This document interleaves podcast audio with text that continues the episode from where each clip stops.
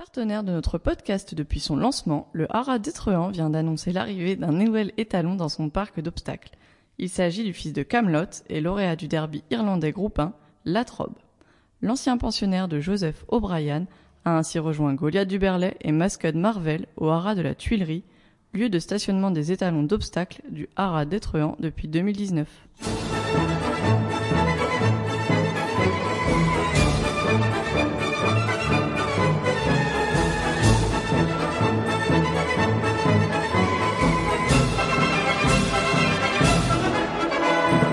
Bonjour à tous, nous sommes très heureux de vous retrouver pour ce quatrième épisode de JDG Radio en direct euh, de la Garenne Colombe avec aujourd'hui euh, Adeline Gombeau qui est avec nous, Salut à tous.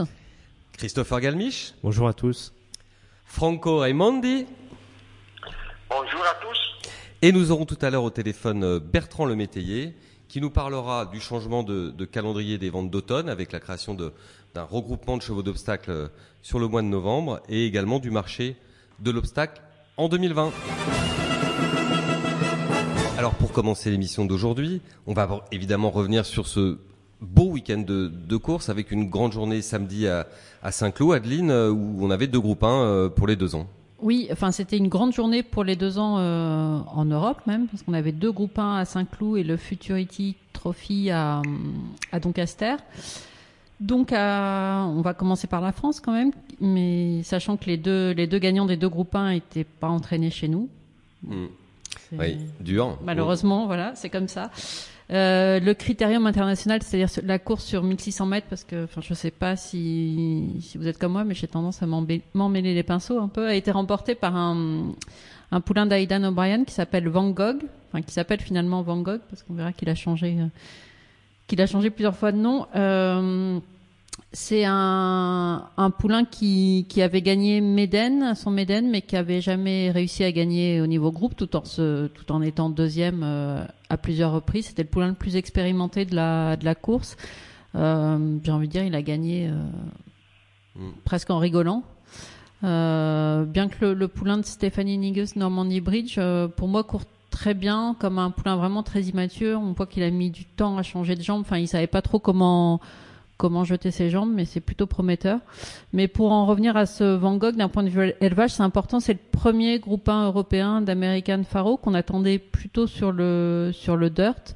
Euh, mais il se trouve que ses produits sont plus performants sur le sur le gazon. D'ailleurs, il avait déjà gagné, euh, enfin, l'un de ses produits avait déjà gagné un groupe 1 à Kinland et c'était sur le turf.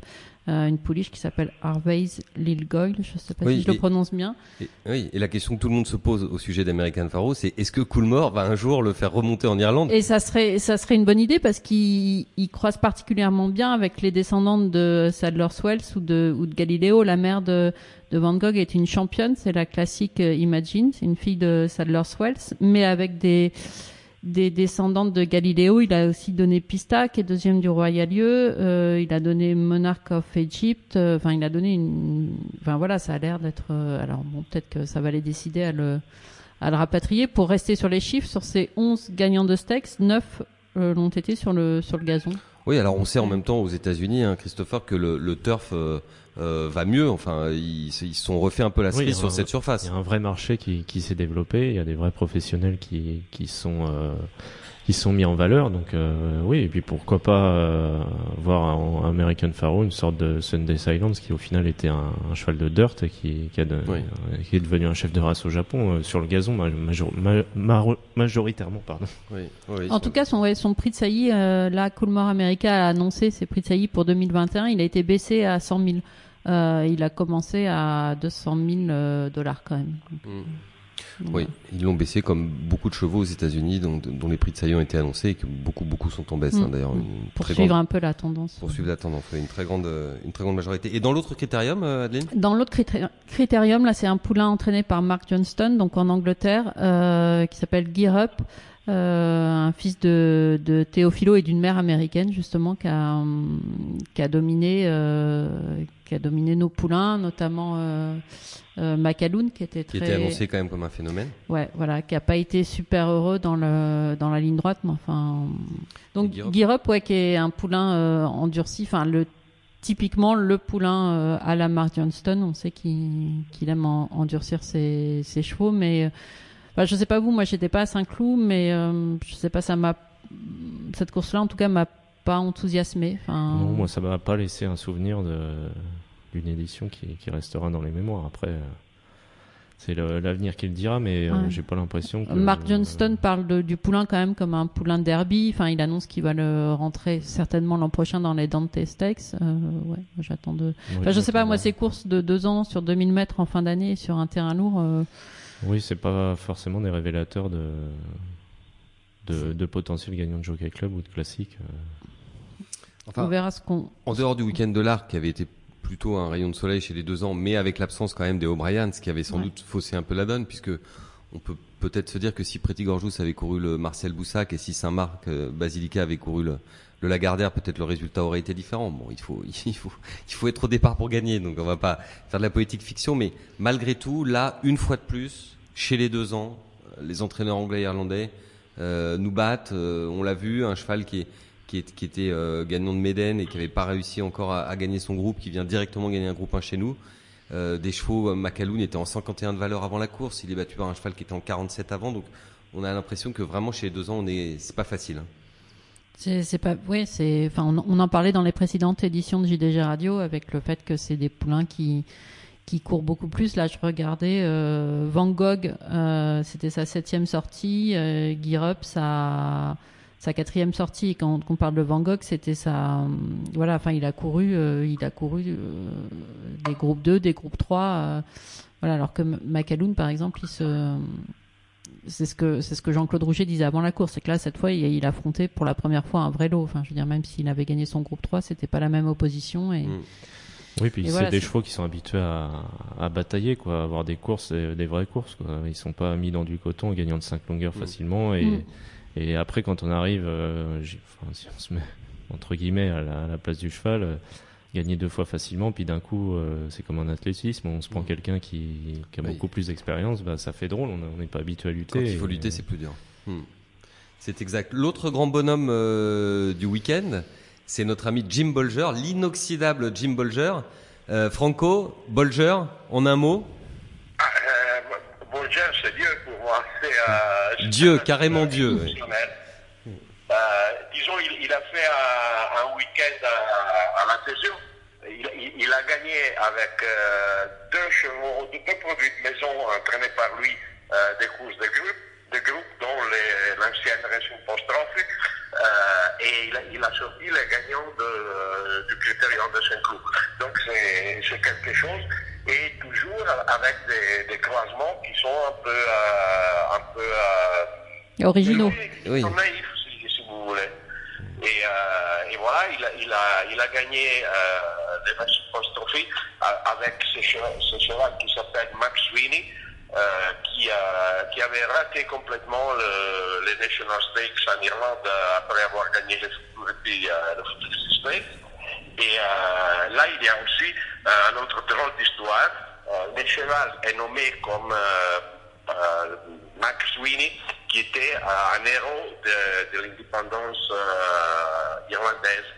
Oui. Et encore plus, plus drôle, le Max Sweeney, homme, est, est mort, est à la fin d'une grève le 25 octobre 1920. C'est- C'est-à-dire Il y a 100 ans, euh, presque euh, 100 ans pile euh, avant la victoire du cheval euh, nommé à d'après lui.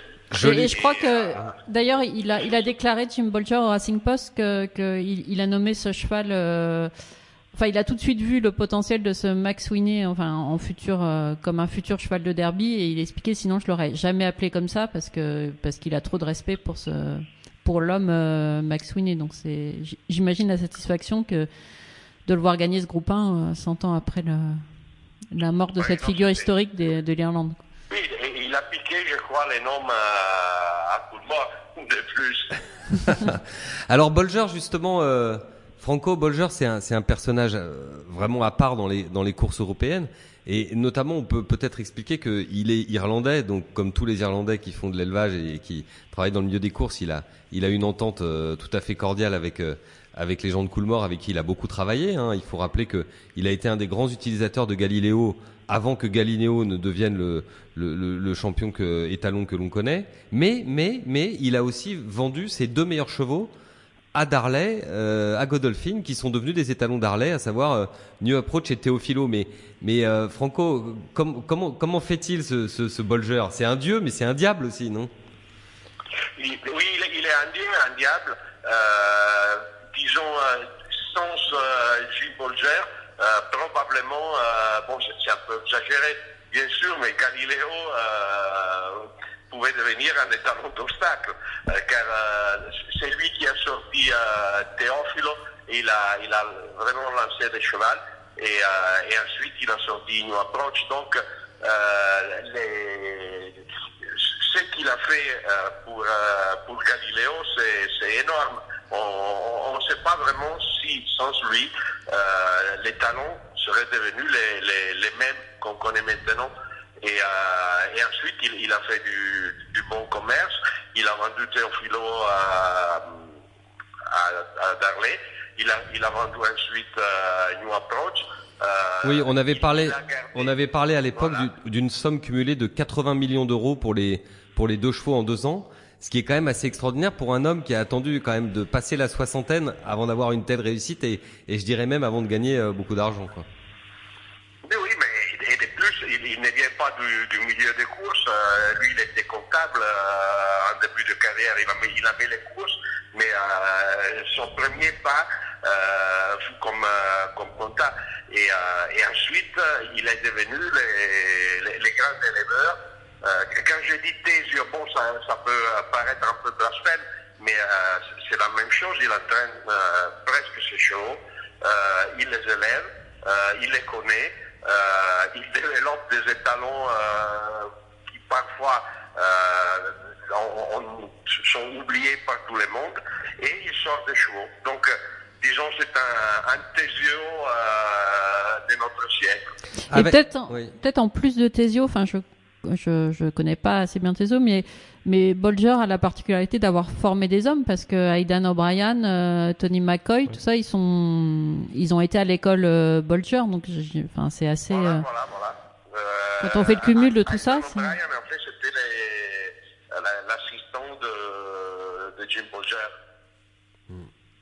C'est assez, c'est assez extraordinaire. Et en matière d'élevage, euh, Franco, il, il, a vraiment, vraiment pas froid aux yeux. Hein. Il pratique un inbreeding euh, euh, assez systématique, assez, assez fort. C'est aussi ça, sa marque, euh, Franco?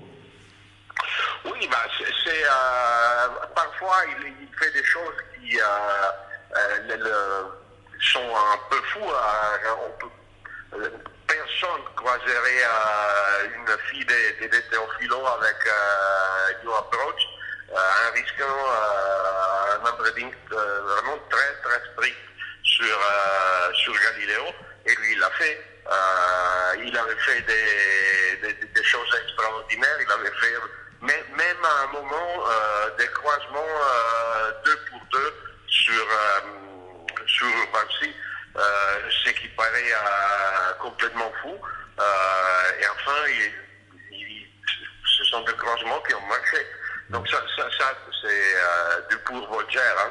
Et il, est très féru de justement de génétique, enfin on pourrait même dire de, génomique dans le sens où il est il est actionnaire, en tout cas il a été actionnaire d'une de la boîte, je crois Equinome, qui ont lancé les tests euh, les tests génétiques pour savoir si un cheval était plutôt destiné aux épreuves de courte distance, de longue distance. Enfin, c'est, enfin, je pense qu'on pourrait faire l'émission en entier sur euh, sur Jim Bolger, mais c'est c'est assez fascinant. Moi, je me suis replongé dans des articles euh, anciens du temps de New Approach, Théophilo, et enfin voilà, c'est. Et Jim Bolger qu'on va retrouver cette semaine dans Jour de galop.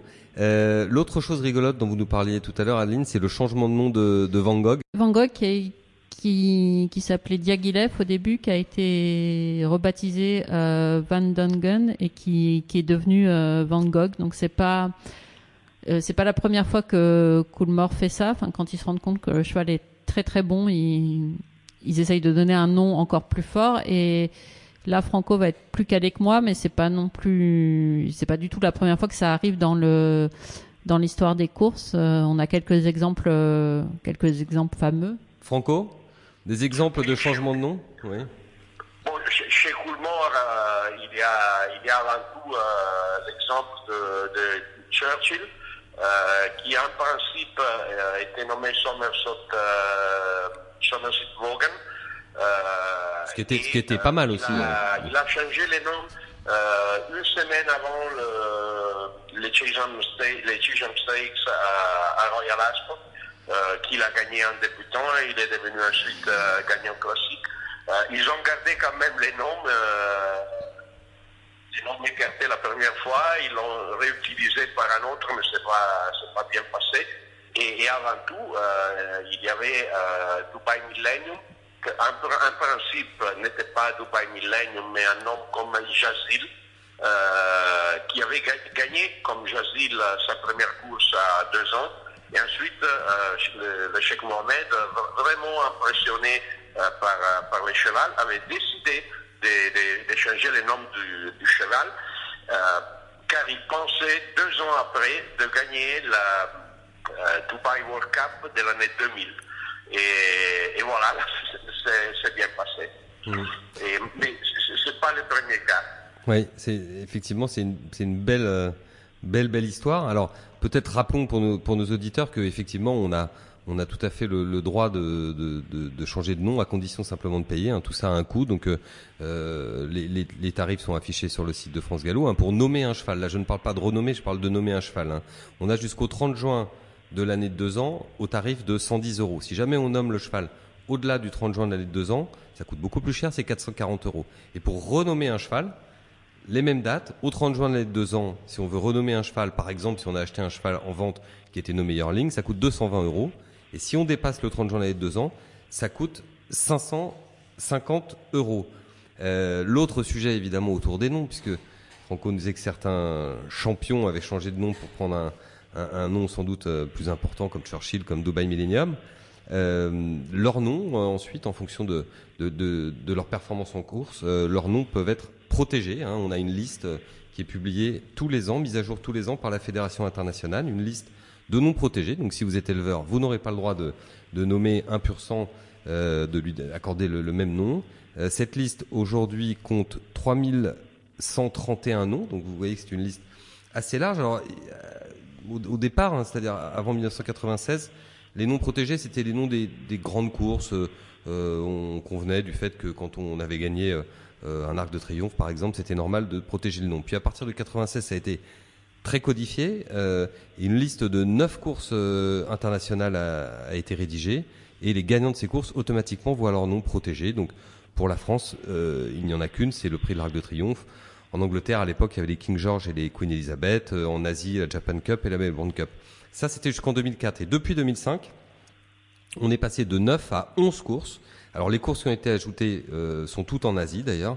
Euh, on parle de, du, du, Cox Plate, euh, on parle de la Dubai World Cup et on parle également de la Hong Kong Cup qui sont venus rejoindre euh, les courses qui permettent de protéger le nom. En France, ça n'a pas bougé, hein, c'est toujours uniquement le prix de l'Arc de Triomphe. Donc c'est assez que... étonnant d'ailleurs que les classiques euh, oui. ne soient pas protégés, enfin que les vainqueurs, les noms des vainqueurs de classiques soient pas protégés. Mais... C'est ce qui est le plus surprenant, c'est que ni le Derby d'Epsom, ni le prix du Jockey Club, ni les Oaks ou les poules d'essai ou les Guinées euh, n'accordent une protection automatique. Alors, cela dit, euh, euh, la protection, on peut aussi l'obtenir après, à l'élevage.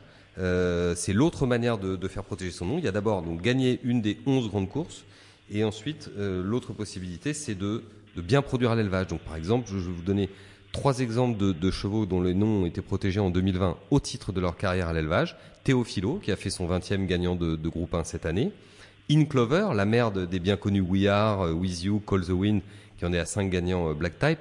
Et, euh, et, parmi les noms protégés cette année, il y a évidemment Starlet Sister, euh, la mère de Sotsas, et euh, Poulinière Miracle, mère de Sister Charlie, qui a été protégée au titre, au titre de la victoire de, de Sotsas dans l'arc.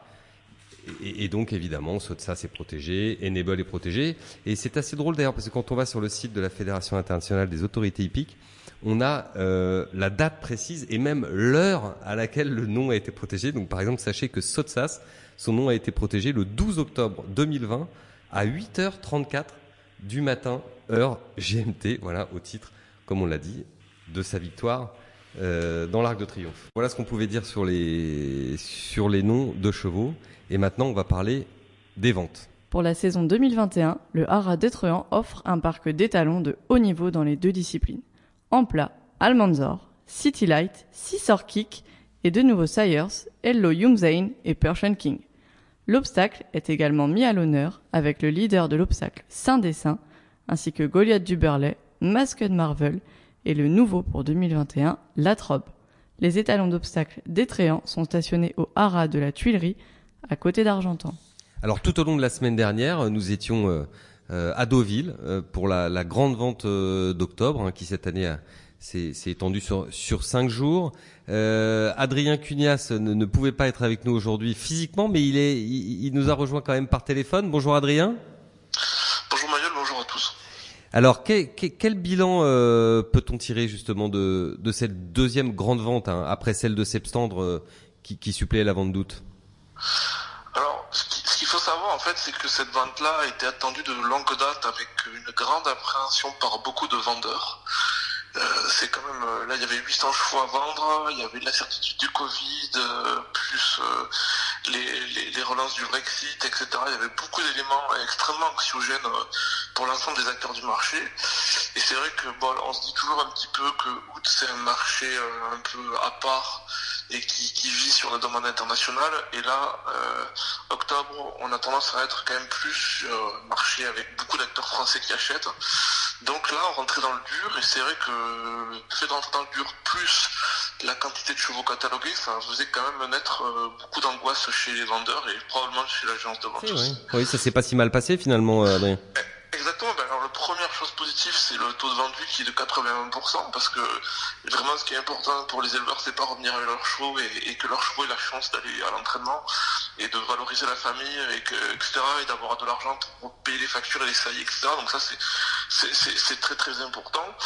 Et, euh, euh, l'autre chose aussi, c'est que voilà, on, s'est rendu compte que effectivement, sur l'ensemble de la saison de vente, euh, c'est dans les très gros prix qu'il y a eu beaucoup de destruction de valeur, dans les chevaux chers, dans les chevaux à plus de, à plus de 500 000 euros, il y a eu beaucoup de tr- destruction de valeur.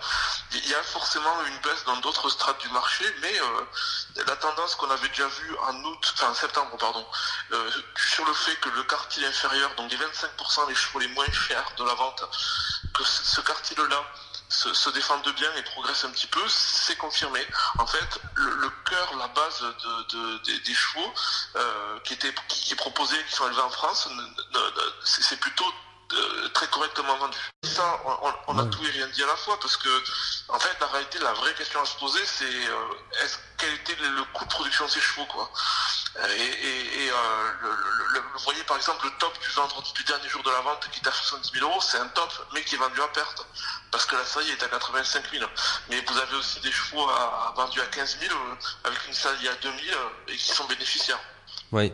Et Adrien, donc les- explications de, cette bonne tenue justement du, du, du quartile inférieur, c'est d'abord, je suppose, les allocations et les primes du programme français qui font que un cheval acheté pas trop cher aux ventes a, a- a de bonnes chances d'a- d'avoir une rentabilité? Et est-ce que l'augmentation justement de la prime pour les deux ans euh, l'an prochain, vous- on en a beaucoup parlé aux ventes ou comment vous avez ressenti ça?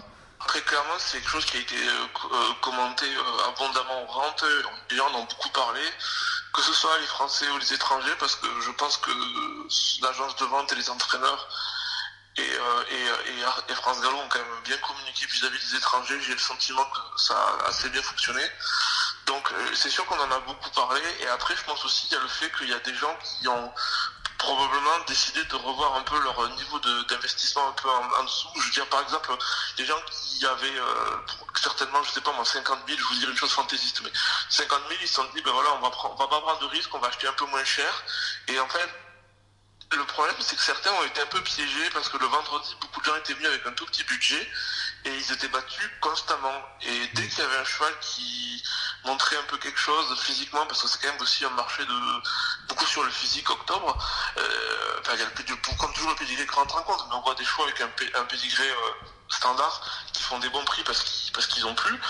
Et donc ce que je veux dire par là, c'est que des gens qui étaient venus avec un petit budget pour acheter un modèle plus qu'un pédigré, ils ont été battus constamment. Oui, c'est c'est- et, euh, et, enfin, voilà, on en voyait certains voilà, qui, qui, qui ont eu, euh, bon, ils ont trouvé solution vu qu'il y a quand même des choses sur le marché.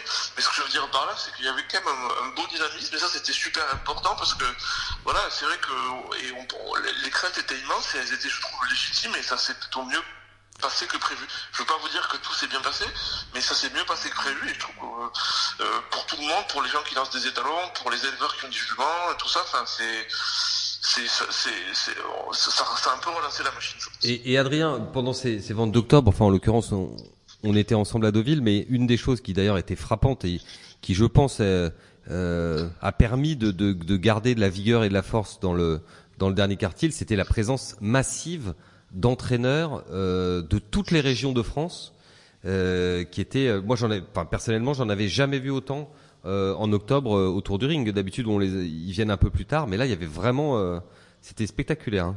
Et ils ont acheté euh, en spec ou ils avaient, euh, Bah, il y a un peu tout. ils avaient des. Ouais. Ok. Il y, a- il y a un peu tout et euh, il y a des gens qui ont acheté un spec et qui, qui, euh, qui font des syndicats ou qui, trouvent des- qui courent après les clients. Il y a aussi des gens euh, voilà, qui, avaient, qui avaient des clients parce que quand même voilà, il y a encore, euh, encore des clients en France et peut-être, je sais pas, les, comme on dit, les perspectives des prix, mais peut-être le fait aussi que les annonces du PMU, comme quoi quand même malgré tout euh, le- les enjeux se tiennent et qu'on puisse espérer, enfin dans un monde où beaucoup de choses s'écroulent, où beaucoup de choses ne vont pas bien, etc. Je pense qu'il y a un certain nombre de gens qui disent en fait ben, les courses tiennent encore la route et, euh, et, euh, et, euh, et, malgré toutes les difficultés qu'on connaît, on peut pas les effacer, hein, les difficultés des entraîneurs, des éleveurs et de beaucoup de gens qui malheureusement voient leur entreprise euh, s'effondrer. forcément, on est très solidaire avec eux et, on, ne peut l'être. Mais c'est vrai que je veux dire, vous pouvez plus voyager. Et ben, est-ce que votre, si vous êtes quelqu'un qui, qui a de, de l'argent, vous pouvez plus voyager. Est-ce que votre budget, euh, forcément, vous dites bon, on va faire gaffe au niveau des achats de chevaux, mais en même temps, on ne peut plus voyager. Il y a des choses qu'on peut plus faire, mais on peut quand même continuer à courir. Mais sur le marché des sur le marché des entraîneurs, d'ailleurs, euh, une anecdote, hein, j'ai croisé euh, le jeudi, j'ai- croisé un entraîneur qui est bien connu pour l'exploitation qu'il fait de massif de, de chevaux à réclamer, et avec qui je discutais et qui me disait que aujourd'hui acheter un cheval sur ce marché qui était en baisse donc de 18%, hein, comme on a eu l'occasion de l'écrire euh, dans Jour de Galop, c'est-à-dire des chevaux potentiellement payés 18% moins cher, avec une augmentation de la prime aux deux ans à 70%, finalement, ça, lui qui a plutôt l'habitude d'acheter des chevaux clés en main pour cause de certaines catégories, lui, ça l'avait clairement incité à acheter des Hurling cette année. Et euh, quand on s'est croisé le jeudi matin, il, il avait déjà acheté 7 chevaux. Oui, parce que Donc, les taux de euh, réclamation, eux, vont pas, vont pas bouger, ont Oui. pas bougé, donc. euh, Oui, ouais. exactement. Et donc, il- on peut espérer trouver un équilibre avec un cheval acheté pas trop cher, un taux de prime propriétaire plus élevé, et même dans les catégories des réclamés, euh, avec le maintien des taux de réclamation, trouver un bon équilibre avec une revente euh, au bout de trois courses. Après, ce que, je pense qui est important de dire, c'est que j'ai vu des commentaires dire ah c'est super, en fait, euh, le prix des rings est plus accessible et c'est bien, etc. pour l'avenir et tout. Je pense que ce qui est important que les gens comprennent, c'est que, enfin, je pense que déjà la plupart le savent, mais c'est important de comprendre, c'est qu'en France, en fait, la frontière entre l'éleveur et le propriétaire, elle est mince. Et le problème, c'est que quand les ventes se portent bien, c'est quand même des gens qui souvent mettent des chevaux d'entraînement, qui gardent des poulies chez l'entraînement, euh, etc., etc. Donc, en fait, c'est malgré tout, c'est une bonne nouvelle pour personne même pour les gens qui sont propriétaires de leurs chevaux de course ou aucune composante de la filière ne sort gagnante d'une baisse de vente. hein. Je veux dire, c'est on est quand même tous euh, extrêmement liés et il y a peu de gens qui sont juste éleveurs et pas propriétaires et beaucoup de propriétaires euh, sont un peu éleveurs aussi. Et puis l'argent qui rentre dans la syndication des talons, c'est quand même aussi de l'argent qui rentre dans le circuit après. Donc, euh, je veux dire, pour tout notre écosystème, il y a vraiment besoin que les ventes se passent toujours bien, à mon avis. Oui, mais en même temps, Adrien, ce qu'on peut, dire aussi, c'est que les, années de crise, les années de baisse dans les ventes restent quand même l'exception. Bien sûr qu'il y en a euh, cette année 2020 en est une. Euh, la dernière, ça a remonté à 2008-2009, euh, donc c'est-à-dire plus de dix ans en arrière. Euh, encore précédemment, on se souvient de la grande crise de la fin des années 80. Entre-temps, en 2000, il y avait eu la crise de la bulle Internet. Ça fait que, on va dire statistiquement, environ une fois tous les dix ans, il y a une année qui est plus favorable aux acheteurs qu'aux vendeurs. Et, et, quand même, dans 9 cas sur 10, le principe des ventes de Yearling, c'est que les ventes de Yearling sont quand même plus favorables, statistiquement, encore une fois, aux, aux vendeurs qu'aux acheteurs. Donc je pense qu'une une année, une année comme ça, euh, je dirais que si c'était tous les ans comme ça, ça serait inquiétant effectivement pour l'élevage. Une année comme ça, si c'est une fois tous les 10 ans, je, je pense que ça fait partie un peu de l'équilibre global entre les, entre les vendeurs et les acheteurs. Oui, exactement. Euh, un, autre sujet, donné, avis, qui est important, c'est le, je trouve, euh, ben, en ce qui concerne les, jeunes étalons, qui, c'est ce qui est intéressant, moi, je trouve, c'est que voilà, on se fait tous une idée de ce qui va marcher, ce qui va pas marcher, ce que les gens vont aimer, ce qu'ils vont pas aimer. Et je trouve vraiment intéressant le, fait que des chevaux qu'on n'attendait pas forcément soient bien vendus et, et c'est tout soutenu. Et moi, j'ai trouvé ça assez délicieux, la revanche un petit peu de Wings of Eagles sur le ring en fait avec euh, avec des, propos euh, très durs de Jeremy Brumit pour les éleveurs qui ne l'ont pas utilisé en tout cas enfin c'était délicieux à lire. Ce, cheval là en fait qui était euh, qui était qui a a fini sa saison qui est parti pour l'obstacle et tout ça. Et, voilà et malgré tout il y en a trois qui sont très bien vendus qui vont aller chez des probablement chez des bons entraîneurs. Et, et, voilà, et du coup, bah, il y, avait Azuka Gatsby qui s'est très bien vendu 130 000 euros. Alors après, c'est vrai qu'il y a des chevaux un peu hors catégorie avec Almanzor qui, qui, est dans un, autre univers, enfin, qui, a, qui est une clientèle un petit peu international, etc. Donc lui, il, a il, il, explose un peu les statistiques, mais en même temps, il, jouait pas dans le même cours au niveau prix de Saï. Mais voilà, il y a, a un deux tri qui s'est vendu de l'argent, c'est pas forcément le cheval qu'on attendait, et c'est impossible pour les talents. Je vois les Birchwood, euh, White Cliff of Dover, euh, Alou Kahir, euh, des chevaux comme ça, qui ont, qui fait des moyennes euh, intéressantes. Zelzal aussi, comparativement au prix de Saï, quoi. Et ça, c'est intéressant, et c'est vrai que dans les chevaux qui ont déjà produit, qui ont déjà des deux ans, ben forcément Goken il a le moyen de 33 000 pour des SAIP à 5 000. c'est, enfin voilà, les gens qui ont, qui ont, payé une SAI à 5 000 et revendent des chevaux à 33 000, ils sont, ils, étaient pas mal quoi. Euh, et, je trouve ça vraiment intéressant, je trouve que c'est, euh, c'est quand même un vrai test intéressant avec ces chevaux qui n'ont pas encore eu de partance, selon qu'on a évoqué tout à l'heure là. De, c'est, des signes euh, porteurs et c'est important pour la filière que ces jeunes étalons et qui, fonctionnent parce que ça pour le coup c'est aussi important pour notre univers. Quand les étalons d'un pays, pays vont bien, l'élevage du pays va bien, mais par exemple, vous voyez, l'Allemagne n'a plus de jeunes étalons et ça c'est extrêmement inquiétant par exemple. Mmh. Merci beaucoup, euh, merci beaucoup Adrien. Euh, et maintenant, on va parler d'obstacles avec notre invité Bertrand Lemétayer. Cette semaine, euh, Arcana a annoncé une modification de, de son calendrier, Christopher? Oui, en fait, on a la partie élevage de, obstacle de la, de la vente d'élevage qui va passer en novembre à la vente d'automne. Euh, donc ça va permettre d'avoir euh, tout un groupement euh, de chevaux à vocation obstacle et, pour l'élevage et pour la course. Donc, Qu'est-ce qu'on doit en penser justement de ce, ce changement de calendrier? Bah, par la force des choses, ça s'est fait et je trouve que c'est plutôt une bonne chose parce que comme ça, les, les professionnels n'auront pas forcément à se déplacer plusieurs fois vu que on va sûrement rentrer dans des, des blocages un peu partout. Donc au moins, oui, le, on sera plus, oui, le fait de spécialiser justement euh, Novant, enfin d'avoir un beau regroupement lié à l'obstacle, ça sera ça permet d'avoir une concentration pour se déplacer, ce sera plus simple et peut-être que ça pourra attirer plus plus de monde. Oui, et grâce à cet étalement, il faut quand même le rappeler, la réduction de la vente de décembre, le sens aussi, c'était d'éviter des problèmes de couvre-feu avec des journées à rallonge qui seraient terminées probablement très tard, d'autant plus qu'il y a des bruits courts en ce moment sur le fait que le couvre-feu pourrait être euh, abaissé à 19 heures. Donc si c'est vraiment le cas, euh, ça deviendra autant plus important. Alors puisqu'on parle du, marché de, l'obstacle, on est en ligne, euh, je vous le disais en début d'émission, on est en ligne avec euh, Bertrand Lemétayer. Bertrand, bonjour. Bonjour Marielle, bonjour tout le monde. Bertrand qui est courtier, bien connu, spécialiste de l'obstacle. Alors la question que j'ai envie de vous poser, c'est 2020 a été une année particulière, notamment avec beaucoup de limitations de, de déplacement. on sait que le commerce de l'obstacle, c'est un commerce qui passe beaucoup par les visites notamment de courtiers français et de courtiers étrangers euh, euh, directement dans, chez les éleveurs euh, pour des achats à l'amiable. Est-ce que le, Covid a beaucoup perturbé le, marché de l'obstacle cette année? Ben Moi, je ne pense pas que ça a été si si altéré. En fait, ce qui a été un peu dur, c'est pendant la période du confinement, qui était la période de la naissance des poulains, où, euh, où effectivement les, les, principalement les Irlandais tournaient pour aller acheter des fôles. Ça, ça a été un petit peu réduit. Ça a été très vite rattrapé euh, dès, dès, la fin du, du lockdown et, et, visiblement, même s'il y a moins de transactions pour les fôles, je pense que les, enfin, je sais que pour les chevaux à l'entraînement, ça a été très ça a été très soutenu, euh, avec peut-être un tout petit peu moins de profondeur dans le marché, mais ça a été assez soutenu, avec euh, les chevaux qui se vendaient et plutôt bien. La vente euh, des chevaux à l'entraînement qui a eu en, juillet, pour le peu qui était là, en a attesté. Et je pense que peut-être que les gens attendent plus de la fin de saison que dans les années habituelles où les chevaux se vendaient un petit peu plus tôt. Et on a euh, Bertrand toujours le, les chevaux de plat qui qui marchent euh, assez bien. Bon, on, l'a vu avec Telem, mais on voit aussi Willy Mellin, c'est via Harold Kirk et, et Pierre Boulard qui se rabattent maintenant assez souvent sur des bons chevaux de plat avec des valeurs entre 35 et 40 pour pour courir en Angleterre. Est-ce que c'est un, un, filon à exploiter par rapport au, prix qui peuvent être parfois un peu élevés, notamment pour des chevaux placés en obstacle et, et voire même à Hauteuil? Oui,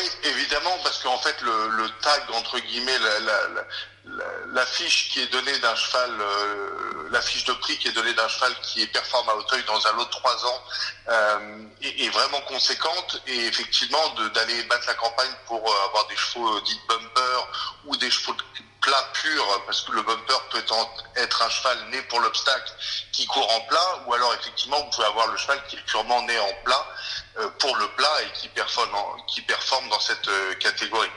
Oui. Et, puisqu'on parle de, commerce aussi, Bertrand, il y a, un, reproche qui est fait de manière euh, euh régulière euh, à, l'obstacle que tous nos meilleurs chevaux seraient vendus à l'étranger, que ces chevaux après manquent dans le programme d'Auteuil. Quelle est votre position sur ce sujet, vous qui achetez des chevaux pour l'étranger beaucoup? Eh ben, en fait, moi, ma position elle est simple parce que moi je fais plutôt l'inverse. J'en ai exporté, hein, Maël, vous avez raison, j'en ai exporté pas mal, mais ça c'était plutôt dans le passé. Aujourd'hui, j'achète les chevaux pour les laisser en France. Euh, et le, le, business plan est simple. Euh, la majorité des bons chevaux quittent, euh, quittent le pays.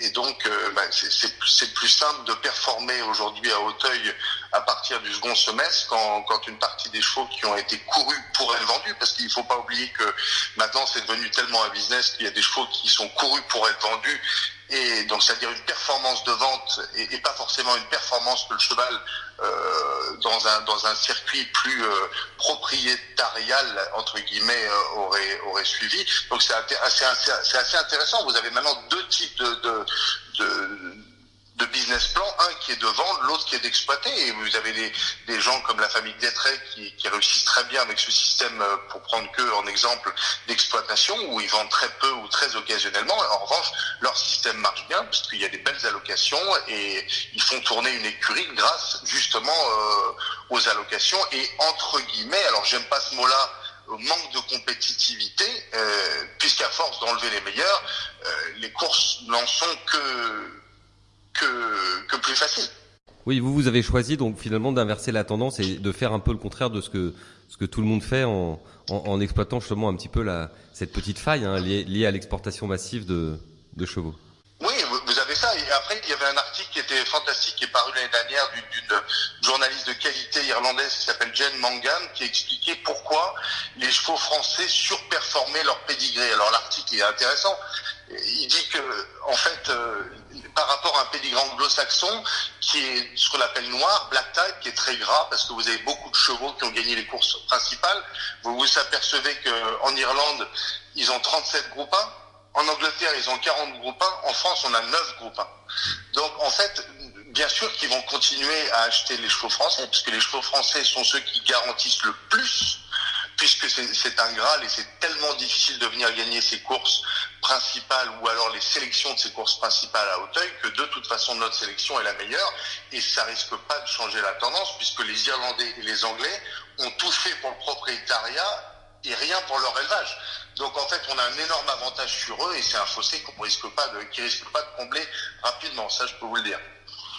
Et au vu de vos connaissances, euh, Bertrand, est-ce que euh, le fait que les entraîneurs euh, britanniques viennent de plus en plus, euh, notamment les Leach, mais il y a aussi Richard Hobson, est-ce que dans le futur, notamment en obstacle, c'est un phénomène qui va s'accentuer rapport aux, aux, allocations qui sont relativement faibles en Angleterre en obstacle?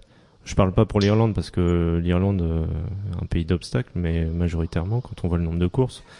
Mais euh, surtout pour l'Angleterre, est-ce qu'on peut s'attendre à, une, euh, à de nombreux entraîneurs qui vont venir euh... Effectivement, il serait c'est ce qui arrive en plein.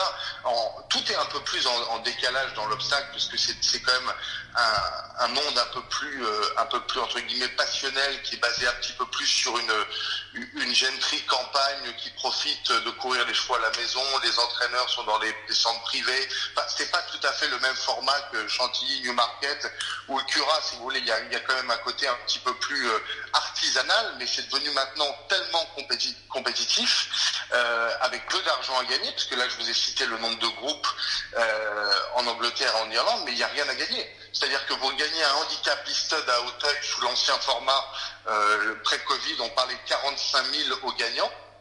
Mm. Euh, c'est ce que vous fait gagner un groupe 1 ou en tout cas un groupe 2 en Angleterre. Donc Ouais. ou en Irlande. Donc inévitablement, ils auraient tout intérêt puisqu'ils ont exporté des bons chevaux. Ils les ont laissés maturer quand nous on les a pressés. Eux leur laissent le temps de revenir, euh, de, de, de, de redevenir, euh, de maturer, de grandir et de se faire. Et bien sûr qu'ils ont des chevaux qui performent euh, dans leur année de 4, 5 et 6, alors que les nôtres ont suivi un programme qui est axé sur l'année 3 et 4 ans. Oui. Dans votre actualité, euh, Bertrand, avant de vous quitter, donc cette année notamment, on, a vu la victoire de Telem, ça, qui a dû sans doute vous faire plaisir. Euh, le bilan que vous faites de votre activité en, en 2020 sur un plan personnel? Bah, étonnant, euh, étonnant puisque j'ai j'ai trouvé, euh, moi personnellement, je n'osais pas trop contacter mes clients pendant le Covid. Je trouvais que c'était un, break imposé qui était intéressant pour tout le monde, dans le sens où euh, on, vit dans un monde, un peu, chargé, un agenda un peu fou entre les ventes de plats et ventes de sacs. Et ce sont les clients qui, euh, euh, se sont manifestés, qui étaient intéressés, qui voulaient regarder des chevaux. Et je ne sais pas si c'était leur manière de leur manière de combattre le, le Covid ou son ennui, mais ça a été plutôt actif, plutôt très actif. Ok. Merci beaucoup, Bertrand. À très bientôt. Merci. Merci Bertrand. Merci à vous, au revoir. Au revoir. Pour terminer cette émission, euh, Christopher, est-ce que vous avez une, une brève? Oui, normalement dimanche on aura le grand type de Compiègne. Bon, la réunion commencera un peu tôt parce qu'elle est passée en, en réunion 2 euh, au profit de Laval. Et euh, du coup, dans le grand type de Compiègne, pour le moment, parmi les engagés, on a Saint-Goustan Blue, qui est un cheval euh, qui était un potentiel gagnant de grand type, qui a fini deuxième de la Jousselin, qui a fait tomber euh, Nathalie de Souter euh, au Moyen Open Ditch, il me semble, euh, dans le prix de la Gascogne. Donc ça, ça s'annonce comme un, un cheval assez intéressant à suivre, qui a un, un profil euh, pour euh, peut-être l'année prochaine revenir sur Auteuil. On a Polyrico aussi et joueur Oxinella. Enfin, après on verra suivant les forfaits de, de mercredi, mais là déjà on en salive d'avance et on a une belle réunion euh, sur euh, sur cet hippodrome avec deux, aussi deux autres listed, des courses inédites 3 ans. Donc euh, c'est un, un beau dimanche. Oui, sachant que avec le l'année Covid, hein, euh, la saison d'obstacles va se prolonger encore un peu plus tard. Le 8 novembre, on a le Maurice Gillois, je crois, et le Cambacérès. Le Oui, 15, le, le, Maurice- le 15, le, le Renault du Vivier, le Renaud du Vivier, euh, et le 22, euh, et le feu d'artifice. 29, ouais, Le 29. euh, l'Aïe Jousselin et, et quelques autres groupes. Ouais, Donc, ça, ça nous promet une, une superbe fin de saison. Euh, Adeline, une brève? J'en ai même deux. D'ailleurs, deux qui concernent des chevaux, euh, des chevaux invaincus. Euh, donc euh, dimanche à Kyoto, au Japon, Contrail euh, a, a remporté l'équivalent euh, japonais du Saint-Léger, le Kikukasho. Euh, c'est un fils de, un, donc il a, il avait gagné auparavant les, les Guinées de Derby, donc il a remporté la triple couronne japonaise. Euh, voilà, il l'a fait 15 ans après son père euh, Deep Impact. C'est, en tout cas, vu de, vu d'Europe, c'est un champion. On espère qu'il viendra disputer le l'Arc en 2021.